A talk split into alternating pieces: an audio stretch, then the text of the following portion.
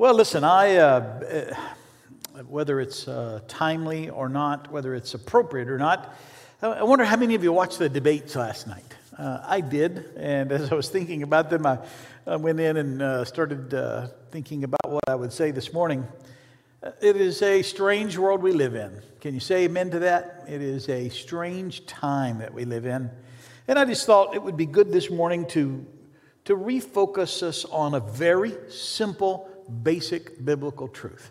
No complication here, no, no, no uh, nuance, no, no gray area here, just bedrock, absolute, foundational biblical truth that is at the same time incredibly simplistic and un, un, just incalculable wealth here, un, untold riches and depth.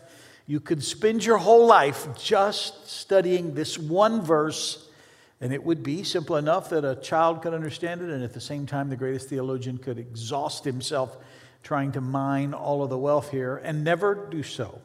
It is a. Uh, a simple verse that is the Bible's global mission statement. It is, it is the center of all that we know and all that we believe. And I thought, in light of all the things going on in our world today, it might be good just to get back to just to the basics.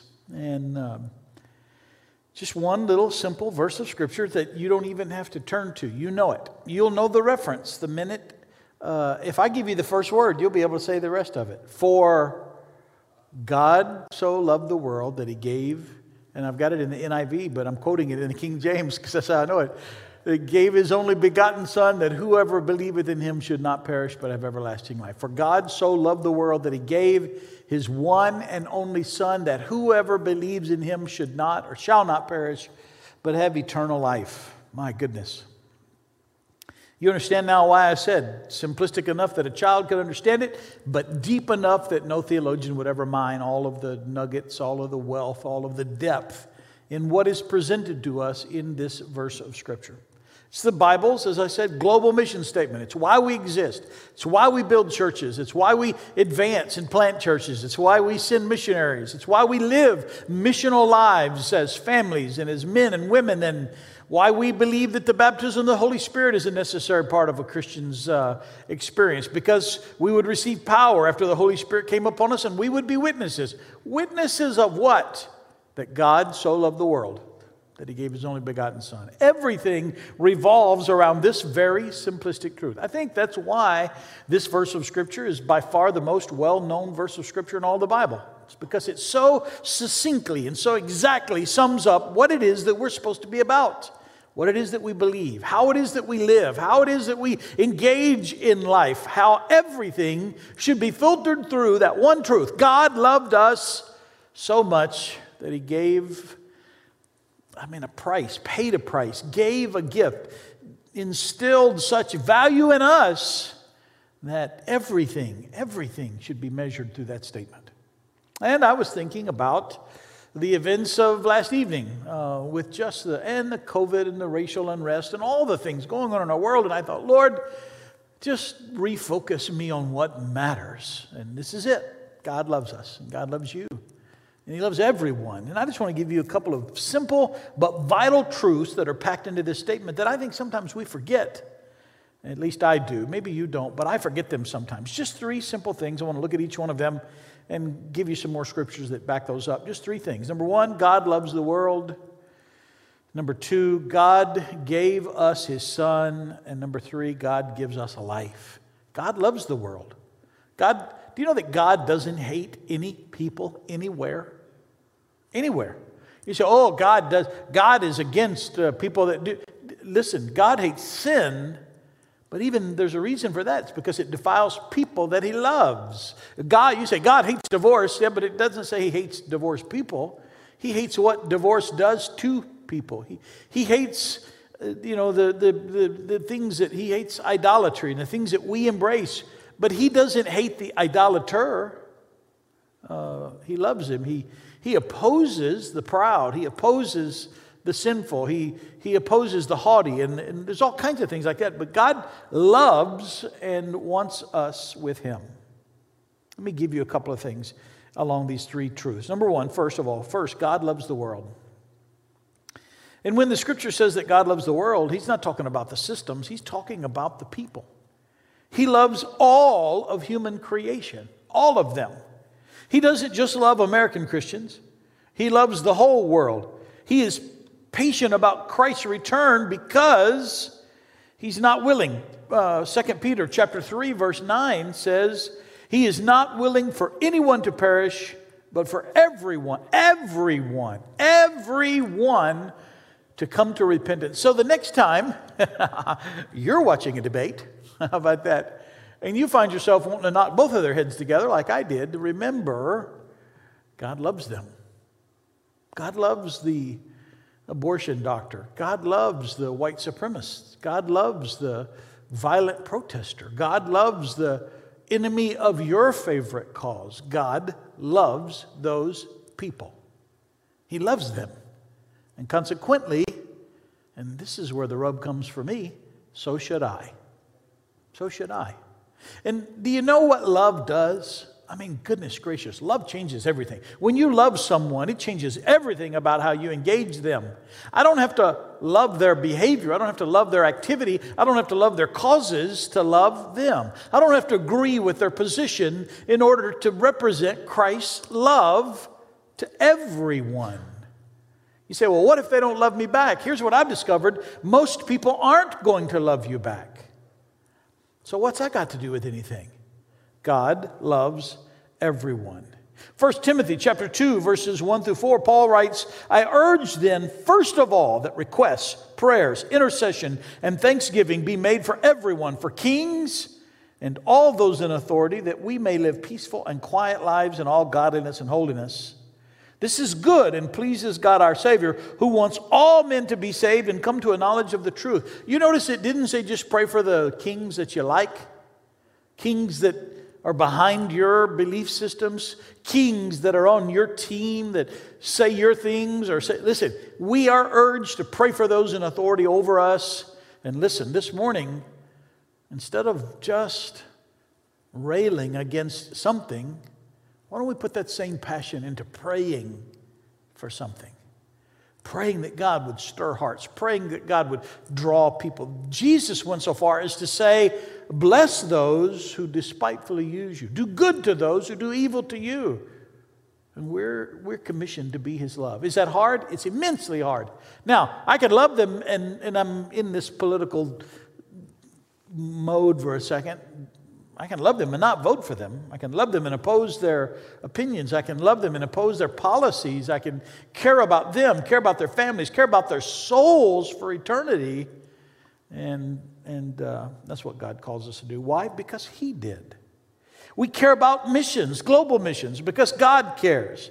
2,000 years ago, on a cold, dark, Mideastern night, shepherds saw the sky light up with a crowd of praising angels. It was the Father's birth announcement his only baby boy. The Lord Jesus Christ was born into this world, born into poverty, born into obscurity, born without deity, setting aside the regalness of heaven. We, get to, we begin to get a sense of the passion in God's design, the, the desire, the depth of his desire, the cost that he was willing to go through. Even in the way Jesus was born, we begin to see something about God's enormous love for humanity. Luke chapter 2, verse 13 and 14, we usually read it during the Christmas story, but I love this scripture. I love the picture. I love the picture that comes to mind when I read it. He said, Suddenly a great company of the heavenly hosts appeared with the angel, praising God and saying, Glory to God in the highest and on earth. Get this part peace to men on whom his favor rests. God's favor displayed in the giving of this Son that we might be saved. God loves the world. He loves people. He loves those that don't love Him. He loves those that oppose His kingdom. He loves those that defile His word. He loves those who set themselves against the advancement of God's kingdom. He loves those who propagate beliefs that are completely contrary to the teachings of His word. That doesn't mean that He won't judge them. But he'll do so not because He's ordained that they would be objects of wrath, but because we choose to place ourselves in a position of God's wrath. God will do it. And I, am adding a human, I don't know, sort of a idiom here or, or a saying, but he'll, he'll judge those people through tears in his eyes. He loved them, loved them so much that he gave his son. The very spot that message was delivered, there on that Judean hillside, there is daily conflict between Jews and Palestinians. It's really only a few Jews and a few Palestinians, Palestinians engaged in those hostilities. Satan manipulates human oppression and injustice to stir up tension and aggression. Why wouldn't he? It's the very place God sent his love package into the world. That's why the Bible says, pray for the peace of Jerusalem. Jesus wept over that city. What do I want you to see this morning? God loves people, God loves the world. The only way we can really have any peace, enjoy any peace, experience lasting peace is to accept the love of God and to relate to God in the right way and then to give his love to others. So, first of all, God loves the world, but how does he love it? What's the expression of it? It's easy to say, I love you. Hey, I love you, man. Man, I love, I love Italian food. Man, I love pizza. Boy, I love steak and potatoes. I love, yeah, that word sounds the same, but but does it really mean when we say, I love tacos? Is that the same word as God loves the world? Well, it sounds the same, and I think sometimes we think of it the same, but it's not the same. There's an expression, there's a thing that God did that gives us an example, and it is a very, very inconvenient expression. Why do I say inconvenient? I wish God hadn't asked me to love like He loves. I wished he hadn't asked me to pick up a cross and follow him. I wished I could just do what feels natural, but that's not what we're called to. That's not what grace has afforded us. Paul said, Look, I am what I am because of the grace of God. And that grace that was poured out upon me was not poured out in vain. Paul talks about how he worked harder than all of the rest because of God's grace. It's hard. It's hard to love like Jesus has called us to love. What's the expression of it? How did God show his love? Number two, he gave us his son. God gave us his son. 1 John chapter 4 verses 9 and 10 says, "This is how God showed his love among us. He sent his one and only son into the world that we might live through him. This is love, not that we loved God, but that he loved us and sent his son as an atoning sacrifice for our sins." What's that saying? Jesus is the example of God's love. He's the, he fleshes it out. He shows us what real love is. He gives us an example that we should shoot at. Saying I love you is not enough. It's just not. We say it about everything. The best way to love someone is to get into their world. Try to understand why they are like they are, to, to have some some frame of reference to their point of the world. Do, do you know another word for getting into their world for you know the old uh, old uh, Af- uh, um, American Indian proverb? You know, don't judge someone till you walk a mile in their moccasins. I, I'm assuming that's a proverb from there, but that's the way it's always attributed. What does it really mean? What, what's the theological, what's the biblical word for getting into someone else's world? Well, it's the word incarnation. And that's what Jesus did.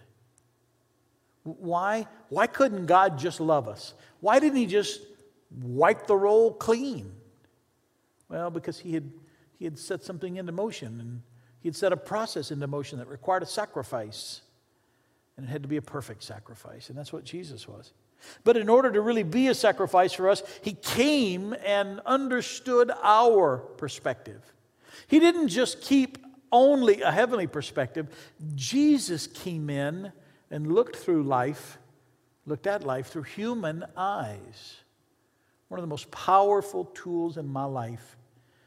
I don't always like what I see, but I think the Lord's given me a, a, a gift, if you will, to be able to sort of cross over into an opponent's eyes and look at my argument through their perspective.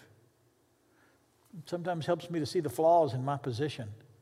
That's what the Lord did. Jesus came and he was an incarnate Savior, he became like us.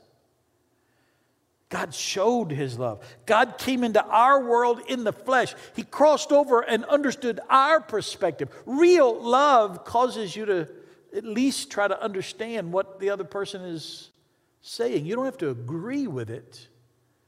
In fact, oftentimes in our world today, we can't be biblical and agree with certain perspectives, but we can at least have some compassion because we understand how people got there. John chapter 1 verse 14 says the word became flesh and made his dwelling among us. We have seen his glory, the glory of the one and only who came from the Father, and here it is, full of grace and truth. Do you know it's possible to be full of grace and truth? We had a saying that kind of went through the staff several years ago. I said it in a staff meeting one time, and Liz Hoffman uh, had a great twist on it. I said, It's better to be kind than to be right. It wasn't original to me. I'd read it somewhere, and I said, Guys, I'd like for us to try to rise to this that it is better to be kind than it is to be right.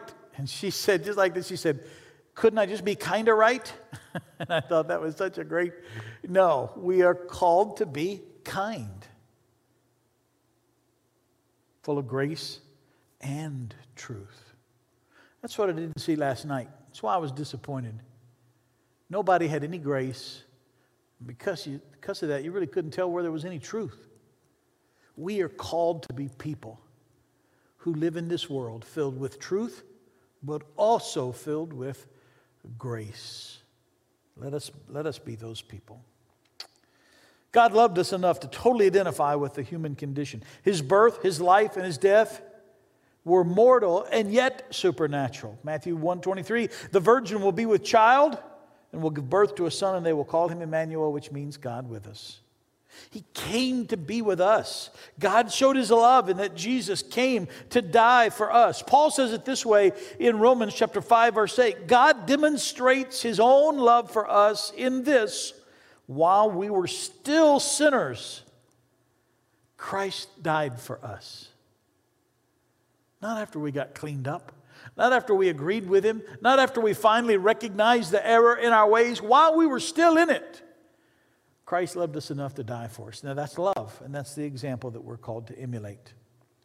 In chapter 8 of that same book, Paul writes this beginning in verse 31 What then shall we say in response to this? If God is for us, who can be against us? He who did not spare his own son, but gave him up for all of us, how will he not also, along with him, graciously give us all things?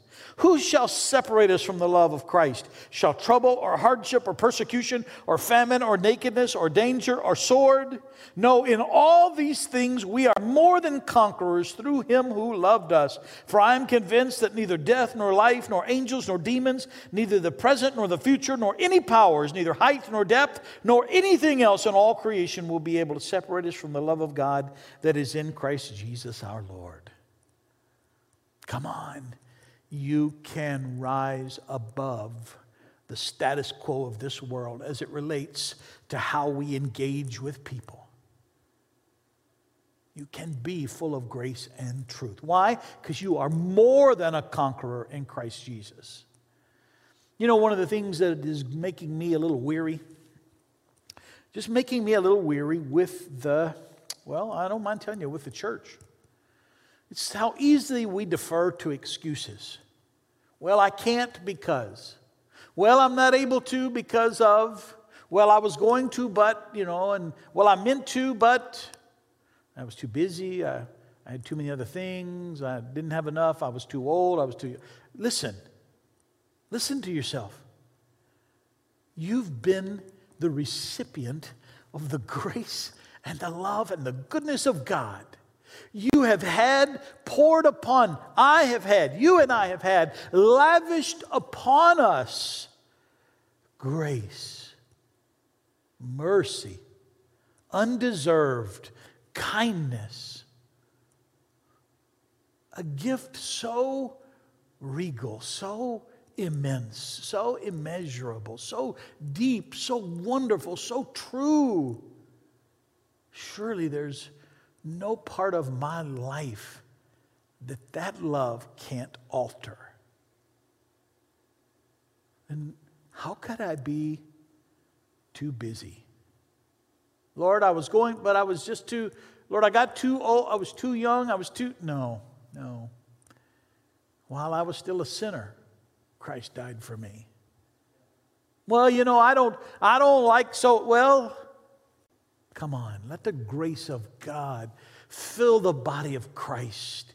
I'm not asking us to be soft on crime or, or you know how I use that phrase if you don't know the words. I'm not asking you to check your brain at the door. No, I, I just think, though, that we are supposed to be filled with grace and truth, both, not one or the other.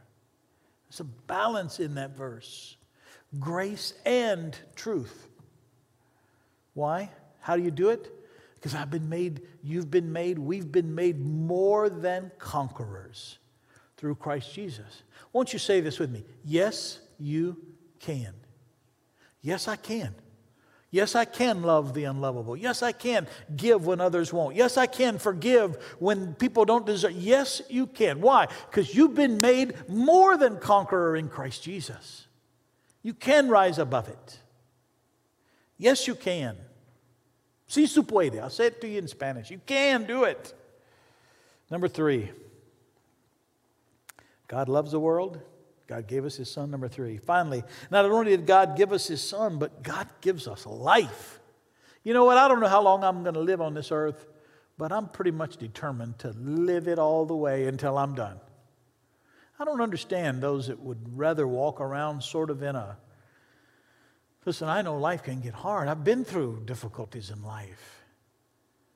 But those things are not going to, they don't have the authority to rob me of my joy. I refuse to allow them to do so. God gave me life, and I think you ought to live it.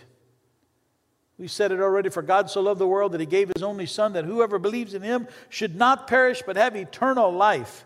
God's life is called eternal. Now, here's what I want you to notice. I think some people think, when they think of that verse, they think of the fact that someday I'm going to die and go to heaven. I've got eternal life. But do you know that the life that Christ has afforded us is not supposed to wait until you die to begin?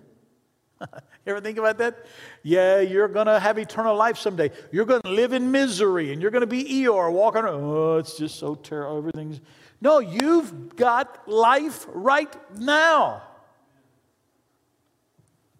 God's life's called eternal. John 3 36, a little later, he said, Whoever believes in the Son has eternal life, but whoever rejects the Son will not see life, for God's wrath remains on him.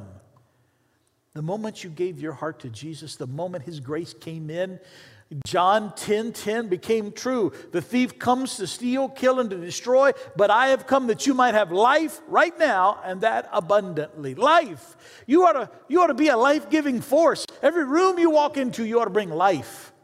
I see so many who claim the name of Jesus, and it's like, I don't know, it's like they're it's, it's, it's like all the life's been sucked out of them. I don't, I don't comprehend it. I, I, I see people, I have seen people all my life deal with enormous hardship, enormous difficulty, enormous life threatening illness, and devastating financial ruin, and relational tsunami waves that come in over them and them come out the other side of it and they've got this glow they've got this smile they've got this reservoir of strength. They come out of it better stronger happier. They i've seen i've seen people that watch this that never I mean, never have any of the world's goods, and yet they seem to be the richest people ever. Why? Because the joy of the Lord is bubbling up in them. The, the salvation, the joy of the Lord from their salvation is so captivated them that, listen, they, they, they can watch two, mm, Lord, I don't have the words, and I'm not going to say them. Two people up on a stage making complete fools of themselves that you just want to knock their heads, and they still have the joy of the Lord.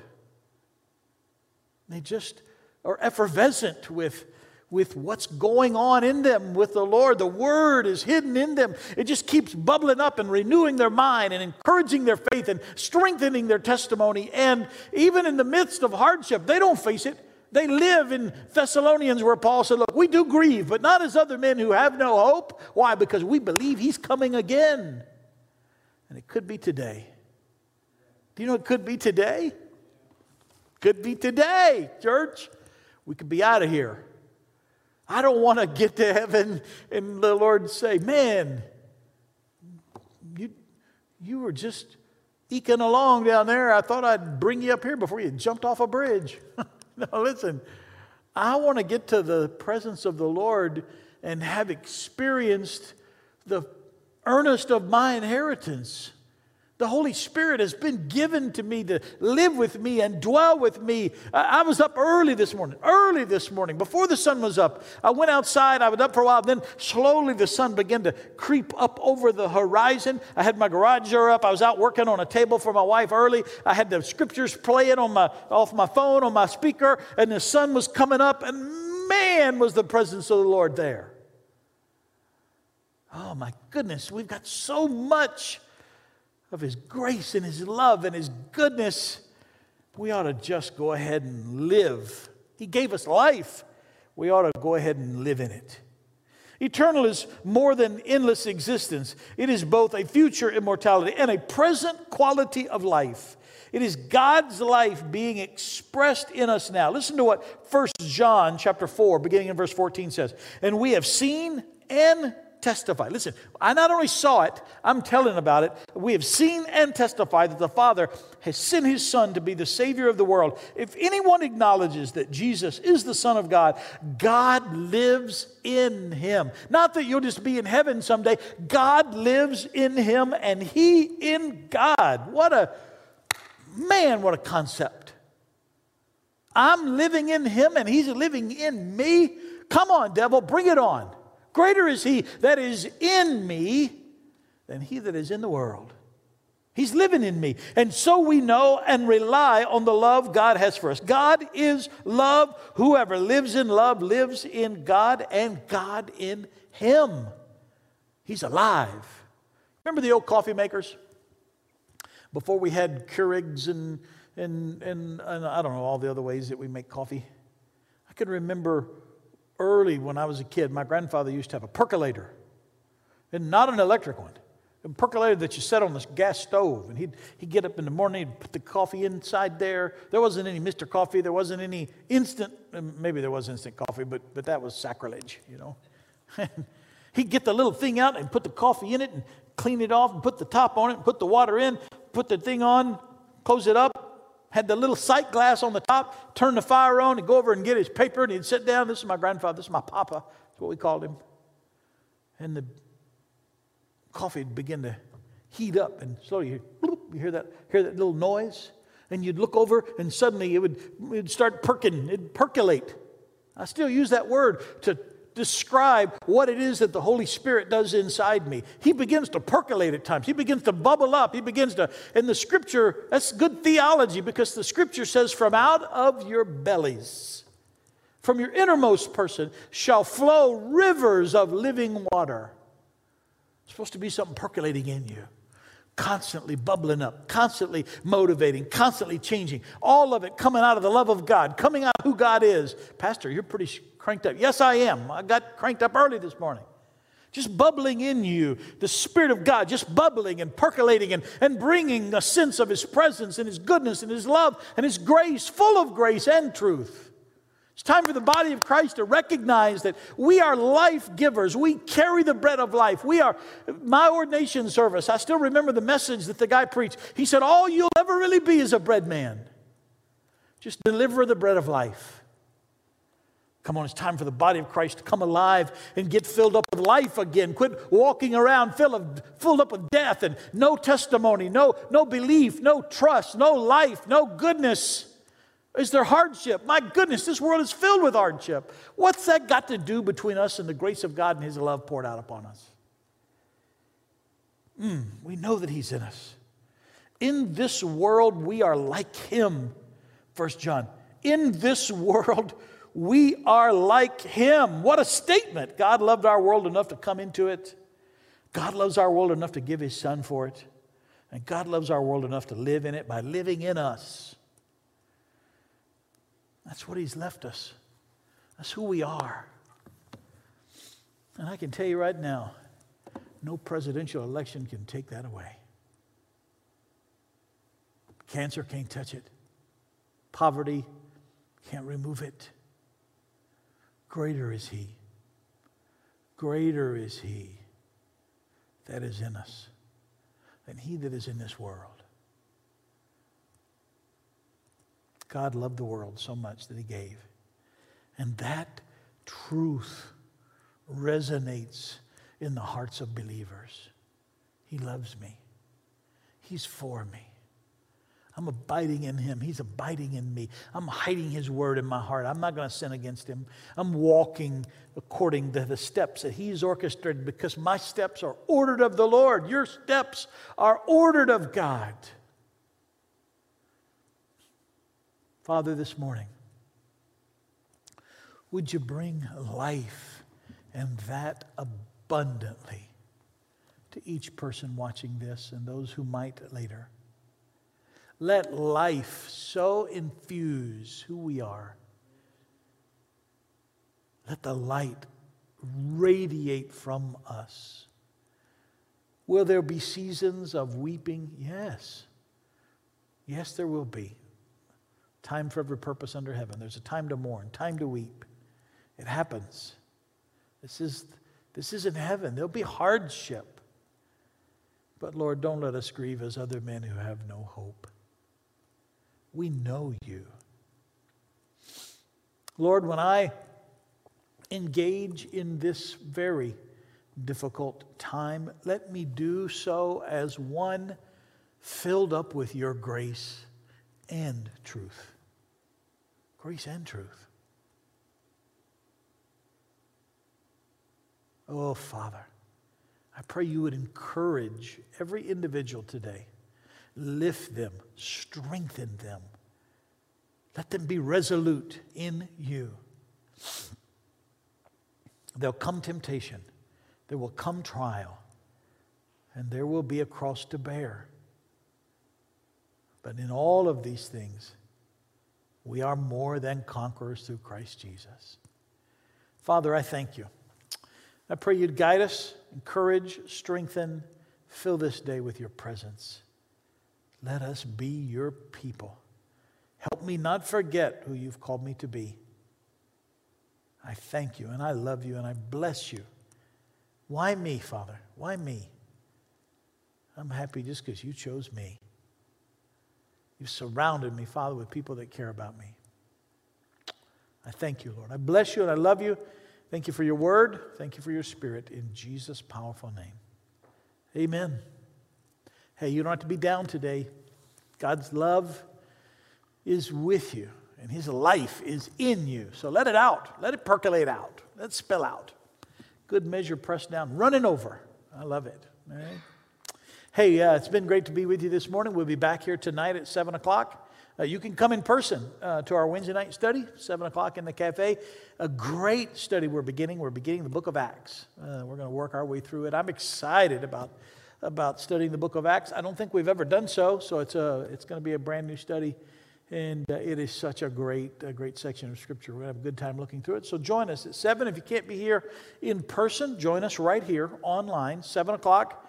And then we'll be back here uh, next Sunday morning, 8.30 and 10.30, both streamed and live in the room. Our, our services are growing in attendance. We have the largest number of children that we've had. Um, and watch this, we are still taking all the precautions. We disinfect, we clean.